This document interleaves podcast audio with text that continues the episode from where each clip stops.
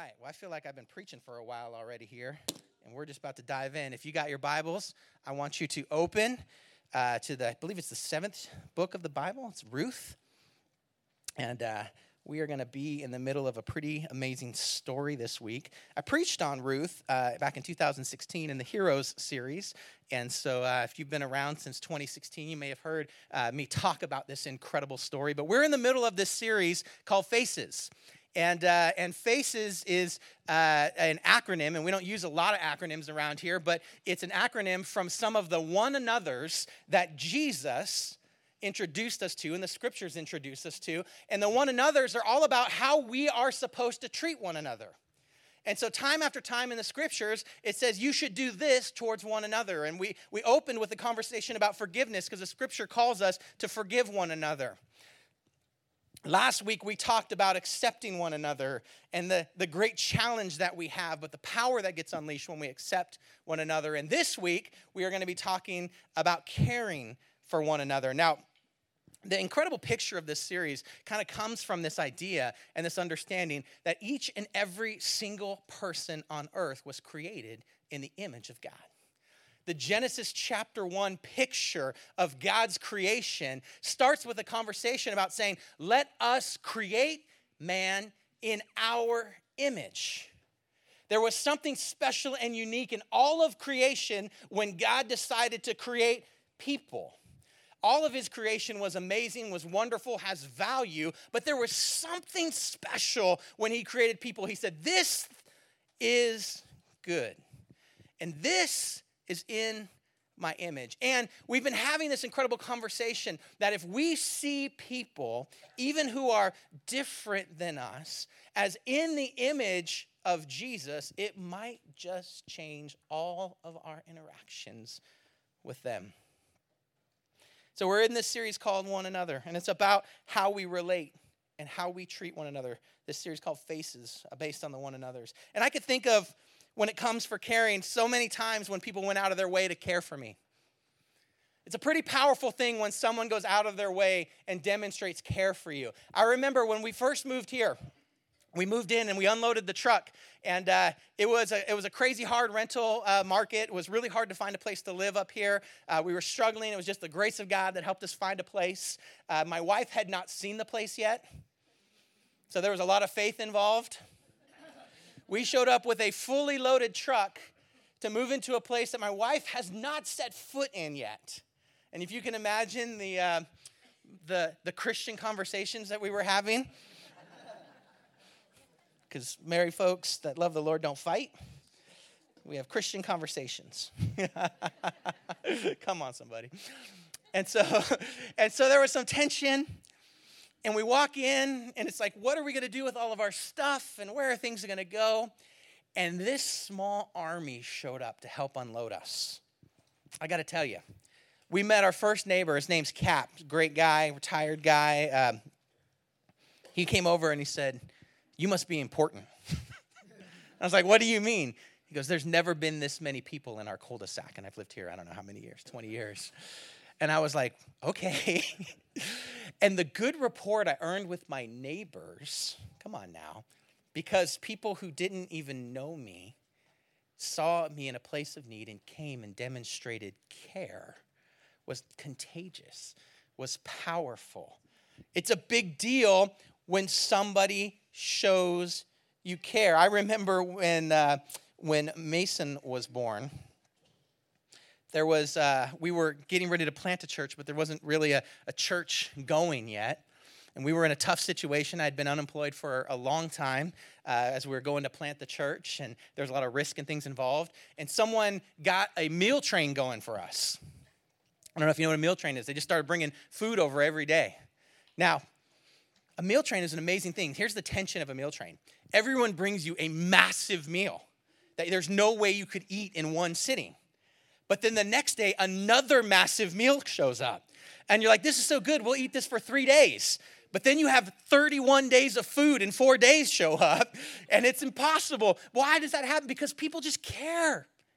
And then everyone wants to know how, how much you loved it. And you're like, dude, I can't even taste any more food. I've been eating nothing. Like, I gained my baby weight after Mason. and duck around from there. So thanks for those that participate. but caring is so important, it matters. I can think of many times that even strangers uh, showed me kindness. I've been a stranger and showed kindness. Come on now. Seeing someone in need and pausing and, and taking a moment. Probably my, my favorite, one of my favorite things to just do for people, uh, and when I see them in a tough spot, like when someone's stuck and their car breaks down and they're trying to figure out what to do, just pushing them somewhere safe like, there's not many things I can, I know nothing about cars, all right? I'm not a car guy. I cannot, I cannot change the oil. I can change a flat because I'm a man.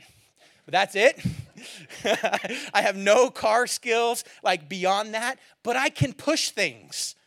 And uh, it's funny, uh, uh, in December, we did our, uh, our 49ers and Up group, which is our seniors. Seeing if that name will stick. Come on. Come on, that's a good name. That's a good name right there. and uh, I was driving in. I had grabbed some arts and crafts stuff, supplies that I still needed, and I was driving in in front of uh, in front of Rogers there on what's Rogers at 136, 130 the cross. 128, thank you. I've only been here almost four years. That's like literally like a block down. Um, and, uh, and if you're headed towards Meridian, uh, it, got, it has a little bit of an incline, just a little bit of an incline. Someone had broke down like right in front of the tennis courts. And I was running behind and I needed to get here and get things set up. And I had that moment, right, where you're just like, ugh. And I watched, and he was trying to roll backwards. He had his door open it was five o'clock, so there was cars everywhere, and he was trying to roll backwards so he can roll back down the little bit of the ramp and into the parking lot. And I was just like, "There's just no way." So I pulled up uh, a little bit, pulled off on the right, and I get out of my car and I start jogging. And, uh, and people are rude, man. They're like blasting by him on the other side, honking at me for being in the road. Right? I got someone waved at me with not their full hand. I was like, "Really?" right? I literally just right there. Right? And I'm like, "Okay, remember you pastor in this community." So I don't want to be on the news, so I just let that go. Um, um, and so, so I stopped to help push this guy, right? And then I realized I made a horrible mistake because this car can't, I can't push it uphill by myself with him steering. Like I physically can't do it. And I look, and these two young guys come jogging in. Come on now. They were wrestlers from over at Rogers. Now, now they come in and hoof, and now I look like a superhero, right? Because we're just like boom, and we just push it up there. And I ask them, I'm like, "How are you guys doing? Uh, you know, how are your calves or whatever?" And they're like, "Dude, we just did a full wrestling workout. We can't feel our legs right now." And I remember just thinking the care and kindness from these two young guys who saw this situation and jumped out. So you thought I was gonna be bragging about me? No, I was bragging about these guys that jumped out, completely blown out. You could tell it was hurting them, but they jumped in with like superhero strength. What happened? It's just those moments where we can demonstrate care and kindness. They're life changing. Maybe you've been a recipient of that. Maybe you've had an opportunity to do that, to live and be like Jesus, demonstrating care in those moments. Raising kids is a constant, constant conversation about care and teaching kids to care for one another and to care for each other. In our house, we have a conversation all the time about the golden rule. Right? The golden rule, what is it? Do to others what you'd have them do to you. Luke 6:31, right? This simple conversation about caring for others, treating them with the kind of value you hope you would be treated with. You know why I stop and push cars all the time? Because if I'm ever stuck in that situation, or heaven forbid my wife were ever stuck in that situation, my hope and prayer is that someone like me who maybe can't solve the car dilemma, but can at least push them somewhere safe and off the road. And so the scriptures give us this incredible relational tension about caring for people the way we would hope to be cared for.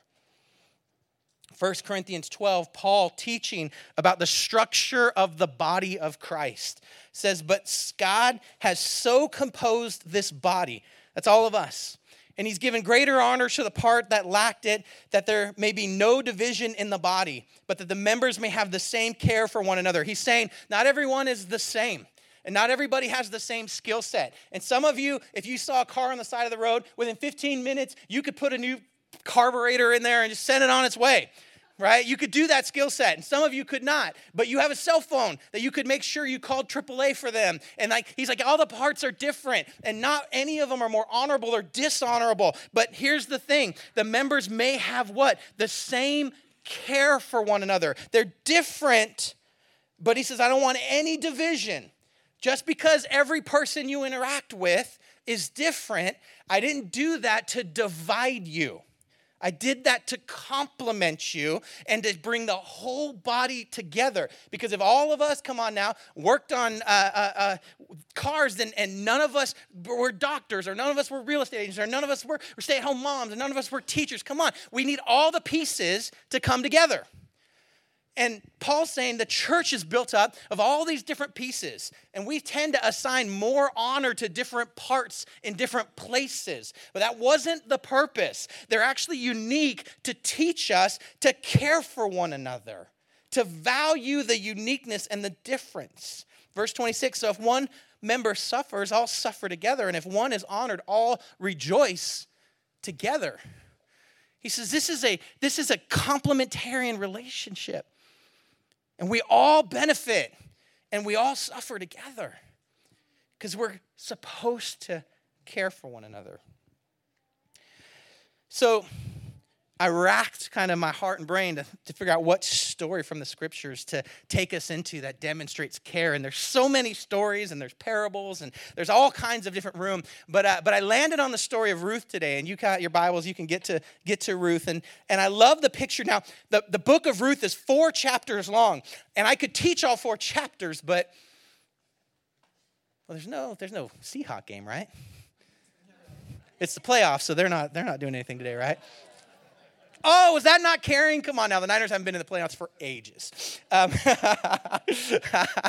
so, so if you'll allow me this kind of little bit of leverage and go, we're gonna have just kind of story time with Pastor Mike, and I'm gonna paraphrase some of the story, and I'll drop in the scripturally to kind of keep me on track. But here's my challenge to you it takes probably 10 minutes or less to read these four chapters.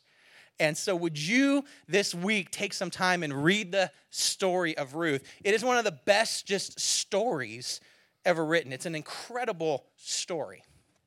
It has all of the uh, cool things you would want in a story. There's like a love angle, there's suffering, there's heartbreak, there's courage, there's character. There's so many pieces in there. Take a few moments uh, this week and read the book of Ruth. But I want to read to you uh, and tell you some of this story this morning. But before I do, I have to give you some context. And so I'm going to actually begin and just read the first five verses, and then I'm going to tell you what's going on in this time. The book of Ruth. This will help you see what an incredible story this is. Ruth chapter 1, verse 1. It says, In the days when the judges ruled, there was a famine in the land. And a man of Bethlehem in Judah went to sojourn in the country of Moab, and he and his wife and his sons. The name of the man was Elimelech, and the name of his wife, Naomi. And the name of his two sons were Mahlon and Chilion. They were of they were Epaph, Eph, oh man, I should have practiced this. Ephrathites? Ephrathites? They were Ephrathites from Bethlehem in Judah. They went into the country of Moab and remained there. But Elimelech, the husband of Naomi, died. She was left with her two sons. These took Moabite wives. The name of one was Orpah, and the name of the other Ruth. They lived there about 10 years. And both Mahlon and Chilion died, so that the woman was left without her two sons and without her husband. Now, listen. What an amazing opening of a story. There's so much depth and richness and context here. And I want to talk about context for just a, a, moment because this is an incredible story. It starts with a conversation about the fact that it's in the time of Judges.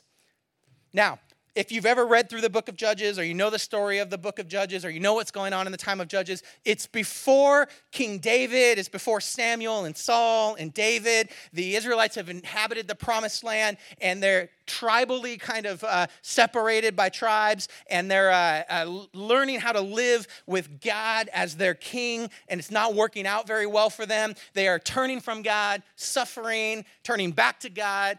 God raises up a leader, kind of leads them on uh, out of the suffering into a, a time of wholeness, and then they start the pattern again.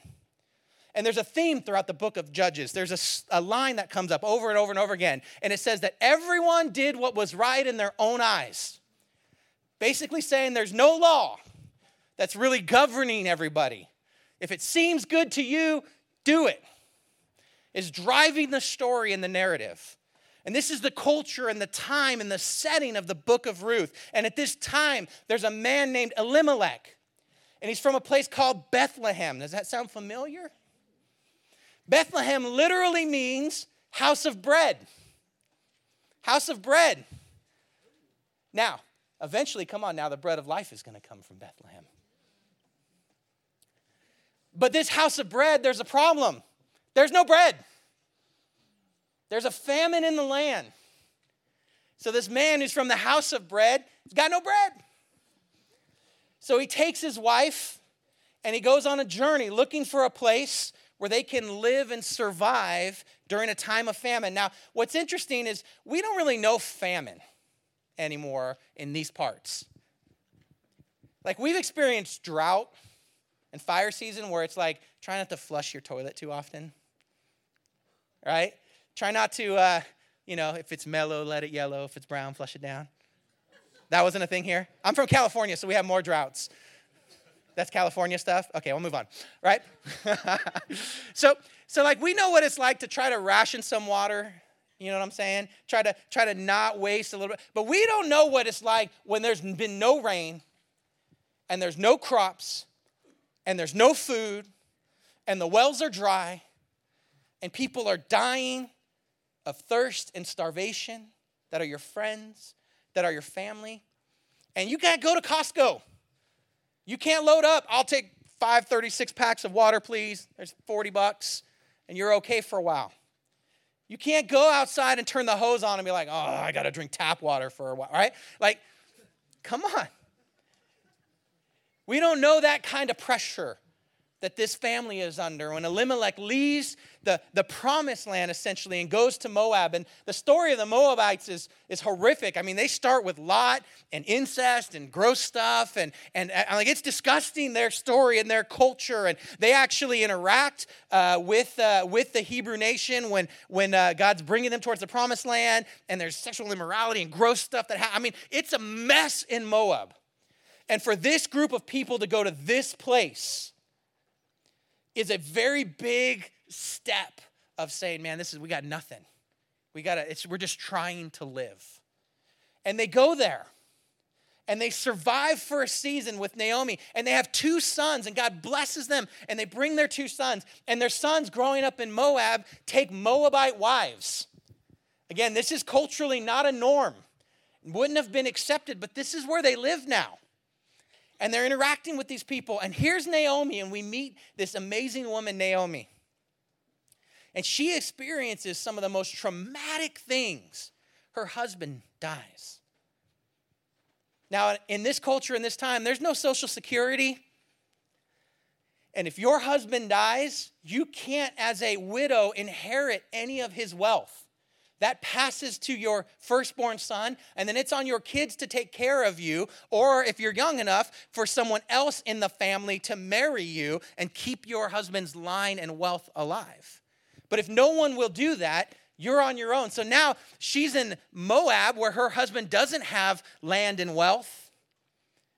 And so she's fully dependent on her two boys who have married these foreign women. She finds herself in this precarious situation, and within 10 years, both of her sons die. This is a rough start, guys. It'd be easy to blow through the context of this story and not recognize and pause for a moment a situation where famine has caused you to leave your home. You're a foreigner in a foreign land. Your husband dies. Your son dies. Your next son dies. And the only relationships you have, there's no grandbabies, the only relationship you have are the two daughter in laws in a place where you don't feel home, where you have nothing. She's fully dependent on the care of others. And so we have this crazy, beautiful picture. Why do I give you this context? Can I just be challenging to the church for a moment? Come on, church. I give you this context for a reason. Because another way to have said this without giving you all the depth and care of that context is this is a story about a foreign homeless woman trying to survive.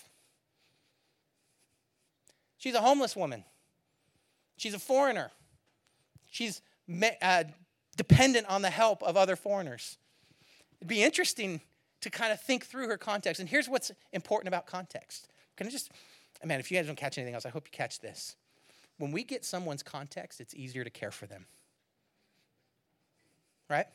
When we can hear their story, when you know that she's lost a husband and that she's lost a son and that she's lost another son, she goes from being some homeless woman, some foreigner with no means to keep herself and take care of herself, from being some dependent from someone else's problem to a human. Come on now. To a life that deserves honor and hope and respect. So she talks to her two daughter in laws and she says, There's nothing for me here. I've got to go back home. If I'm going to be homeless and alone, I'll be homeless and alone in the place I grew up. And we see in the story that word gets to her that the famine's not really in the land anymore. There's harvest that's happening, it's rain. She's like, I'm going back there. And the daughters in law start packing up because they think that assumes that they're going to be going. And she goes, Oh, no, you don't, you don't want to make this journey. You have friends here, you have family here. You owe me nothing at this point because the only way that our family could possibly stay together for you to have hope would be for me to have more sons. And even I'm old, I'm not having sons, but even by some miracle, if I was pregnant right now, would you wait? It's really funny. She's like, that's an absurd thing. You're young enough and near enough your home. Go back to the house of your mother and start your life over again. Just leave me behind. And both, the young women go, No, no, no, we're here for you. And she goes, she gets adamant. She goes, It's bitter for me. God's given me nothing but bitterness. Come on now, some of us have dealt with a mother in law situation and some bitterness got in there. I'm just saying, there's a story here. some of you are avoiding eye contact with mother in laws in the room. Don't worry about it. This is just Ruth's story. And uh, Orpah, I'm going to say Oprah. It's, it's like locked into my head. That's a whole different story. Orpah goes, All right, I'm out. She taps out and she says, I, I, I don't want to go to a land where I don't know, with people I don't know, with someone who I don't know, and there's no hope. I'll just, if I'm going to be stuck, I'll stay here. And she leaves. Now, I got to be honest with you. There's a whole message right there that I don't have time to just unpack. But I can't tell this story without referencing there are some people who are in your life right now who are not assigned to go the distance with you, and that's okay. That's okay. They have to do their assignment and go their place. And you should not get, it's hard when someone leaves us, especially when we're down or especially when we're not sure what's going on, but they have to go where they're assigned, and you should celebrate they went where they were assigned. So Oprah, Oprah, Orpah leaving is not a knock on Orpah. It's where she's supposed to go. She's not part of the story anymore. She has her own story and her own journey, and sometimes that hurts, but that's okay. Ruth has another reaction. It's this beautiful reaction, one of the craziest, most amazing uh, uh, uh passages in all of Scripture. Ruth chapter 1, verse 16. It says, But Ruth replied, Don't urge me to leave, to leave you, or to turn back from you. Where you go, I'll go. And where you stay, I'll stay. And your people will be my people, and your God will be my God. Wow. Wow, what an amazing and caring statement for this younger woman to look at this older woman in distress and say, I have a ticket here to not care about you anymore, to not make your problems my problems. And your God, who seems to have forsaken you, I don't have to make him my God. I can go back to my Moabite God. And your people, who I don't know who they are, I don't have to worry. She could have disassociated and said, This isn't my problem. Orpah did. She wasn't a sign. But Ruth says, That's not what I'm going to do. I've seen the situation, and I've seen what you've been through. And I'm going to give you my strength and I'm going to give you my presence, and I'm going to go deep, and I'm going to be sacrifice, and it's going to risk my dreams, it's going to risk my things, because, come on now, I care for you. I genuinely care for you. Sometimes caring for someone takes sacrifice. Takes a willingness to put down our personal agendas and help out and pick up someone else. It's what Jesus did for us on the cross. He cared about us so much that he went straight into our weakness and carried us and lifted us up. Everyone experiences tough times. This is why it's so important not to lead with judgment, but to lead with compassion and with care. The people of God are the care for one another people. That's us. Her story is fascinating.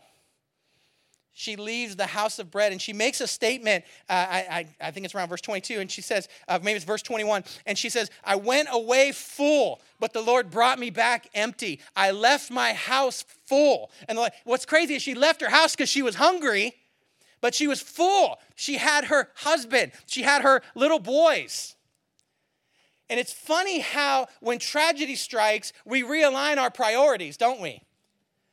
Not having food was the biggest need until she didn't have her babies. Come on now. It's funny what it takes for food to become secondary on our list. It takes something important, doesn't it? It really does.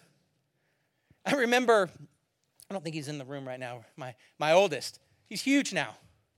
I remember the first time that we were having dinner and there wasn't enough food because he ate so much for me to just eat as much as I wanted to and him to eat as much as he wanted to. Like the por- portions changed. And I had to make a decision which one of us didn't eat as much as I wanted to. I got to be honest with you. That was never a thing. When does that become a thing? I was like an only child most of my life, so it was like as much as you want. You were the baby, right? And then I got married and I stayed the baby. Come on, somebody. Come on, preach. We're telling the truth in this room. And suddenly someone else was the baby. And there was only but so much. And one of us can make more food if they want pretty easily, and the other one can't. And it's funny what it takes to kind of realign, come on now, our priorities and our heart. And here's Naomi, and she leaves because there's no food. But when she looks at coming back, she goes, When I left, I was actually full.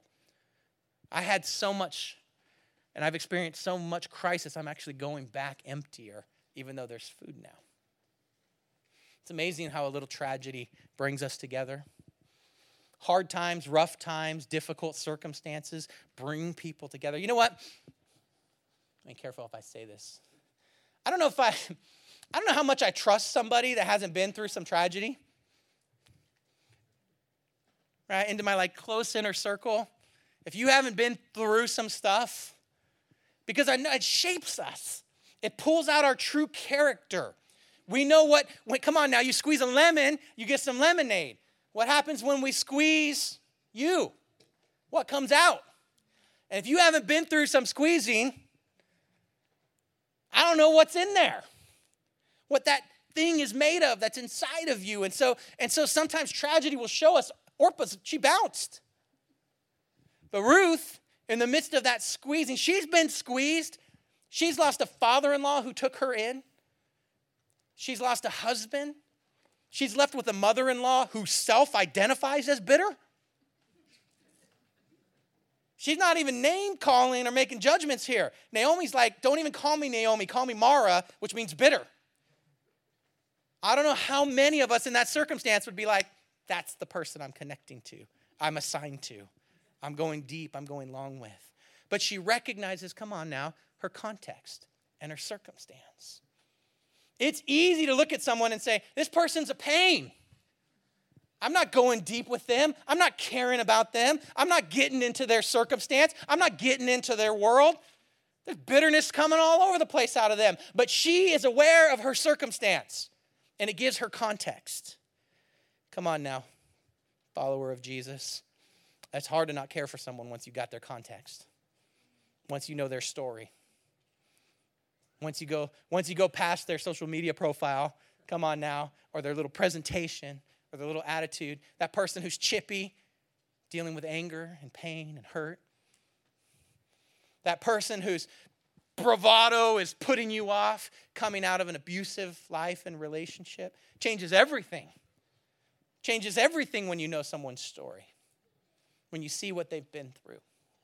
Ruth sees what she's been through and makes a decision to care for her. So they head home.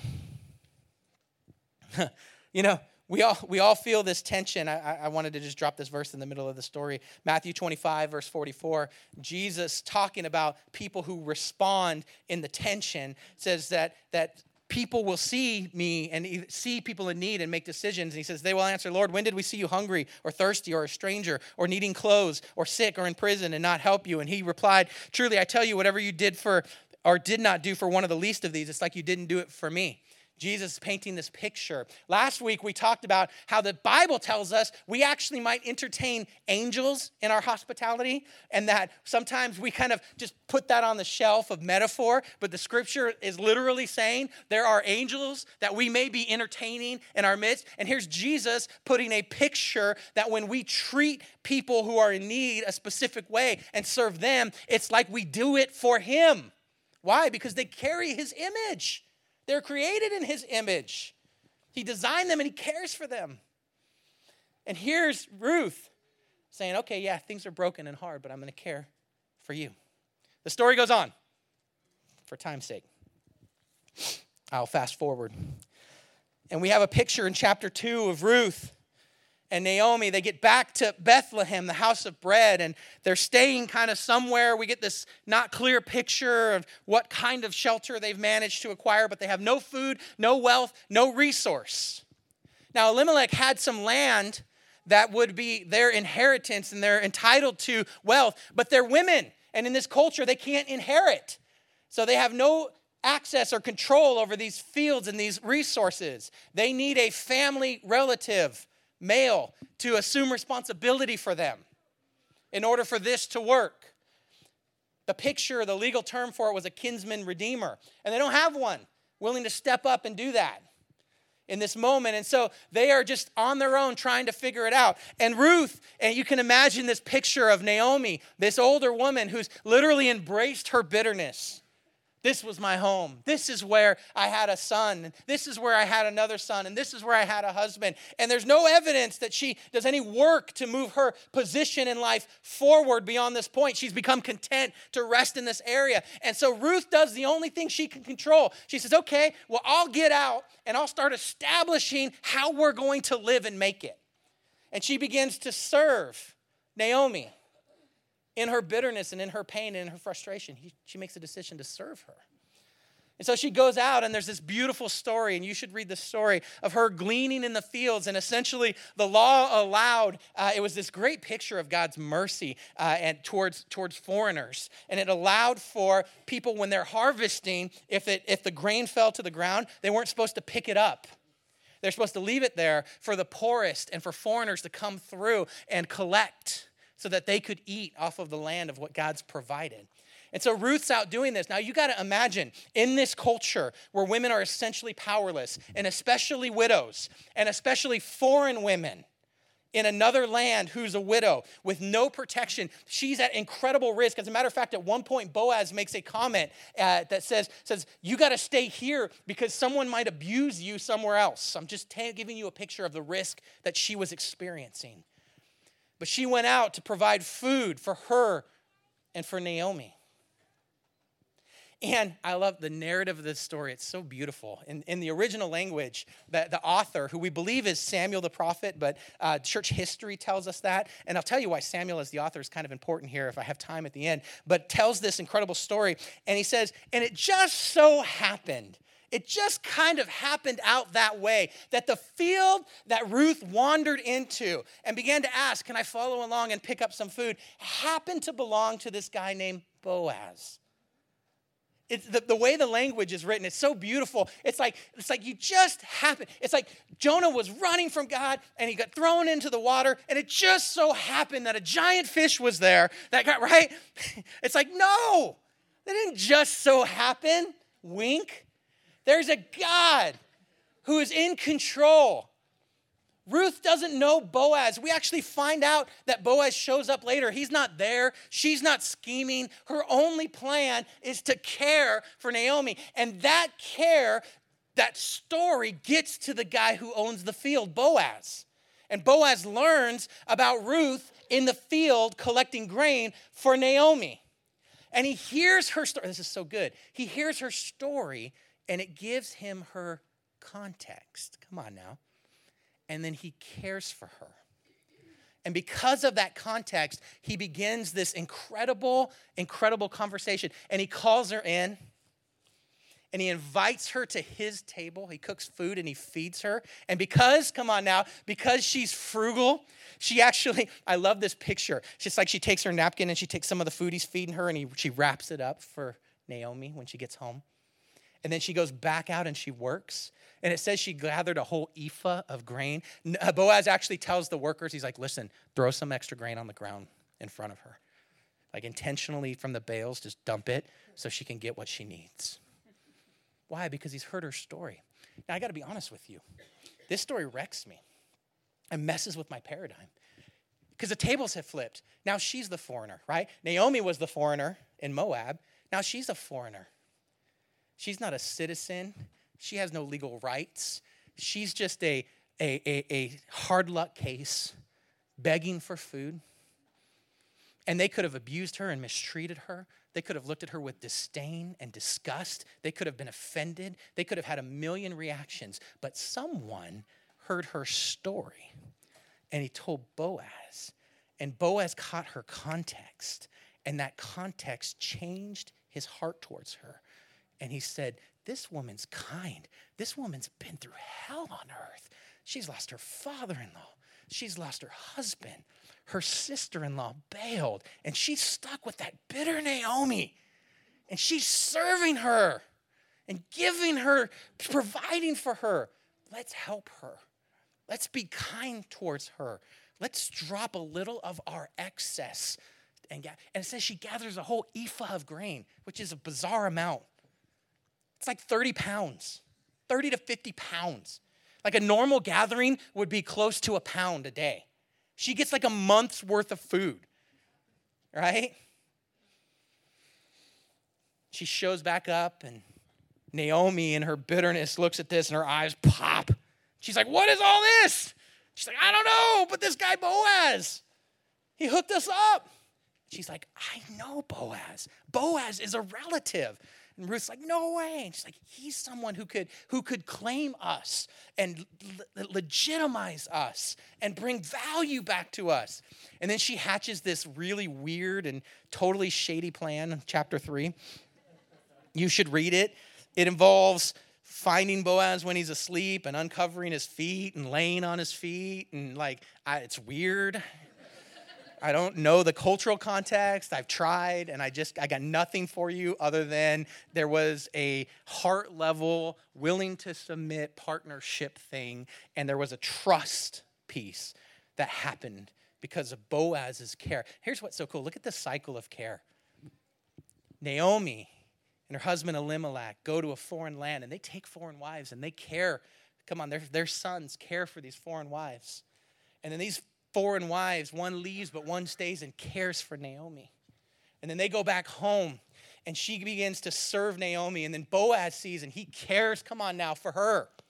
And he demonstrates compassion towards her. And then she comes home and Naomi's like, let's go be really nice to him. It's weird, right? And they try that route. Now, here's what's amazing about this story, too. We don't know what these characters' story look like. This isn't like a you know, this, isn't an Esther like brown chicken, brown cat. All right, this isn't this story at all. Okay, what is a, what is attractive between Boaz and Ruth is this cycle of character and compassion and hard work and, and concern for others. It ignites one of the most beautiful love stories in all of the scripture, in all of time. Boaz is smitten by this act of, of, of foot covering. I don't know what you call it. You get to chapter four, and Ruth says, Would you basically redeem us? Would you claim me and our family? You have right to do that. And then Boaz does this really beautiful, weird thing. He goes, There's someone else who actually just legally has the position and, and right to do it. And there's a right way to do this and we're going to do this the right way. And I don't know if what God's doing, but if God's in it, we have nothing to worry about, but I'll make sure that you're taken care of either way.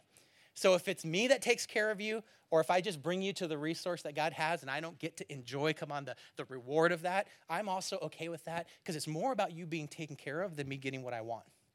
And He doesn't manipulate. He doesn't come in there and make a big, grand, romantic gesture. He just calls the other relative who's first in line legally to claim Ruth and Elimelech's land. And they call the elders together and they say, Hey, Naomi and, and, and Ruth are hanging out here, and they're Elimelech's uh, uh, uh, family, and you're the closest relative. Do you want to claim them? And this other guy, we don't even know his name, he's like, Sure, I'll claim the land. And he goes, You know that Ruth's a Moabitess. And he goes, Whoa, I didn't sign up for no Moabite woman. And there's this angle in here. He goes, That might actually ruin my inheritance. It's a crazy picture because he recognizes the, the family wealth. If he has a child with Ruth, that that might actually go into Moabite culture. And he's not willing to mess with his. And he says, he says, see, he never gets their story, their context. So he's able to treat them as a circumstance and not a human. And he goes, that circumstance can't be my problem. And so he bounces out of the story, and Boaz slides in there. Come on now. And he says, All right, you're all witnesses. He didn't want her or them. I mean, the land. Wink. She covers my feet nice. I don't know. I just don't know what to do with that church. I'm just being real. And he claims them. And he brings them in as family. And he welcomes them from a situation where they are at risk where they don't have wealth, where they don't have reputation, and they don't have standing. And he says, I'll bring my wealth and my reputation and my standing, and I'm not worried about my resource going outside of some, some inheritance line that I've set up because I care for you and you have value. Now, Boaz is an incredible story. If I had time, it's 11:29, so I'm going to wrap soon. Just trust me. Actually, where's uh, Maximus at? Help me out, brother. Come on down. Uh, I, uh, I want to tell you Boaz's story, and then I also want to tell you their kid's story. There's so much good story, you just need to read it. But if you go to Matthew chapter 1, around verse 5, I don't even have this for the screen, I don't think, uh, and you just look at the genealogy and the history of Jesus, you're going to see something incredible. Boaz's mom, according to the genealogy, is someone that you guys have heard of before. Her name was Rahab. She was a woman without much reputation. Come on now. And if you don't know the story of Rahab, now there's some contention if that was his mom or if that was like a grandma because there's like a hundred years between the two. So, so I don't know how old these guys were in this, but either his mom or his grandma at the very least, but most likely his mom was Rahab. So Boaz is someone who grew up, come on now, around people where someone was constantly in some kind of judgment of reputation, hearing stories that that that there was hope beyond, come on now, this history, and that if I got your context, it would change everything. So Boaz and Ruth do what married people do, and they have a baby, and his name is Obed. I think I'm saying that right.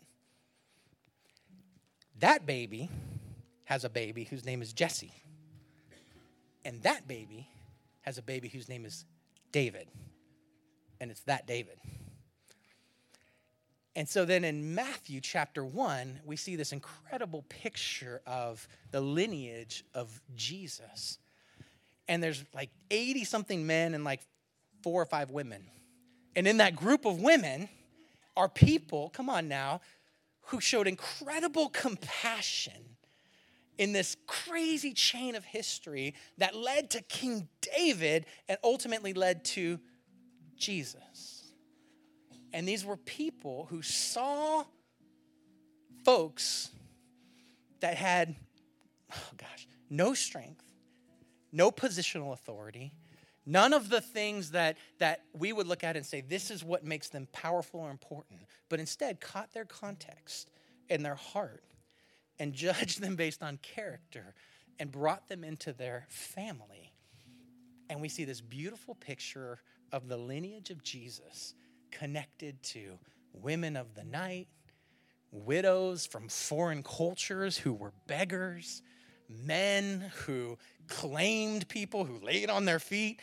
I don't know. And the reason we believe Samuel most likely read this is Samuel is the prophet who, who found David and would have just been like, hey, tell me the story. Where did this family come? I talked to Jesse and David and said, oh, well, let me tell you this crazy story. I got a grandma who was a Moabitess. And, and, and Grandpa Boaz cared for her.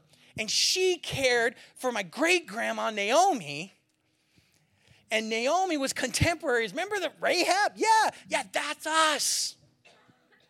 And Samuel's like, wow. Man, men look at the outside, but God sure picks people based on, come on, the heart and the character and the context and the story of who they really are. Would you stand with me? I'm going to let us get out of here. But I just wanted us as a church to be challenged as we have this conversation about this entire body that we're supposed to care for, and this entire picture of a human race that God loves. And I just want us to understand something. First John says we love because he first loved us. God demonstrated his love first so that we would understand while we were still sinners, while we were still just junked, he went into the context of your story and said, I know you think this is what you're entitled to based on where you've been, but let me tell you who you really are. Let me bring my strength and let me bring my resource and let me bring hope and let me bring you into family that's beyond any other family picture that you've ever experienced so that you can know just how valuable you are. And we were all foreigners. We were all outside the family. And he said, No, no, no, no, you're all in. What if that family came together and had those eyes with every person we bumped into and said, wait a second here, what if we began to be the kind of people who perpetuated a cycle of caring for one another? What if God has divinely placed you in a context right now where there are people around you who are your assignment to care for? There's some that aren't. That's okay. Someone will cover them if they're not your assignment. But listen, there's some that are your assignment, even if they're hard. So, my challenge to you is to get past someone's circumstance and get to their context and get a picture of the truth of who they really are. And then love that thing that God has put in their life. Give that hope and that destiny. When we did this little baby dedication and we talked about that plan, that thing that God wrote in the womb for each and every one of us, come on now. Let's love them based on that and accept them even though they've been, come on now. We talked about acceptance, even though they've been through what they've been through, because you were accepted when you went through what you went through. So, Jesus, challenge us, stretch us, Help us to be the thing you've called us to be your hands, your feet, the body of Christ. Help us to love and care for people, even if it stretches us, even if it costs us, even if it pulls us out of our comfort zone. Uh, God, we can't do everything for everyone, but we can do something for someone. So, who you put in our path, oh God, help us to be the people who care. Help us to recategorize things. Don't, don't, God, we don't, Romans chapter 12, God, verse 2 says, don't, don't conform to the patterns of this world, but be transformed by the renewing of our minds. Help us to not let the patterns of this world let us categorize people. We're not going to categorize based on people, the world's patterns. We're going to be transformed and renew our mind and, and, and just see people as created in the image of God. And we're going to start from there and then we're going to love like you, and we're going to trust you to let things work out because we don't control. We just partner and we trust you, and we love you. In Jesus' name, amen and amen. Go read Ruth this week. Trust the Lord. God bless you. Have your eyes up. Care for someone. We'll see you next week.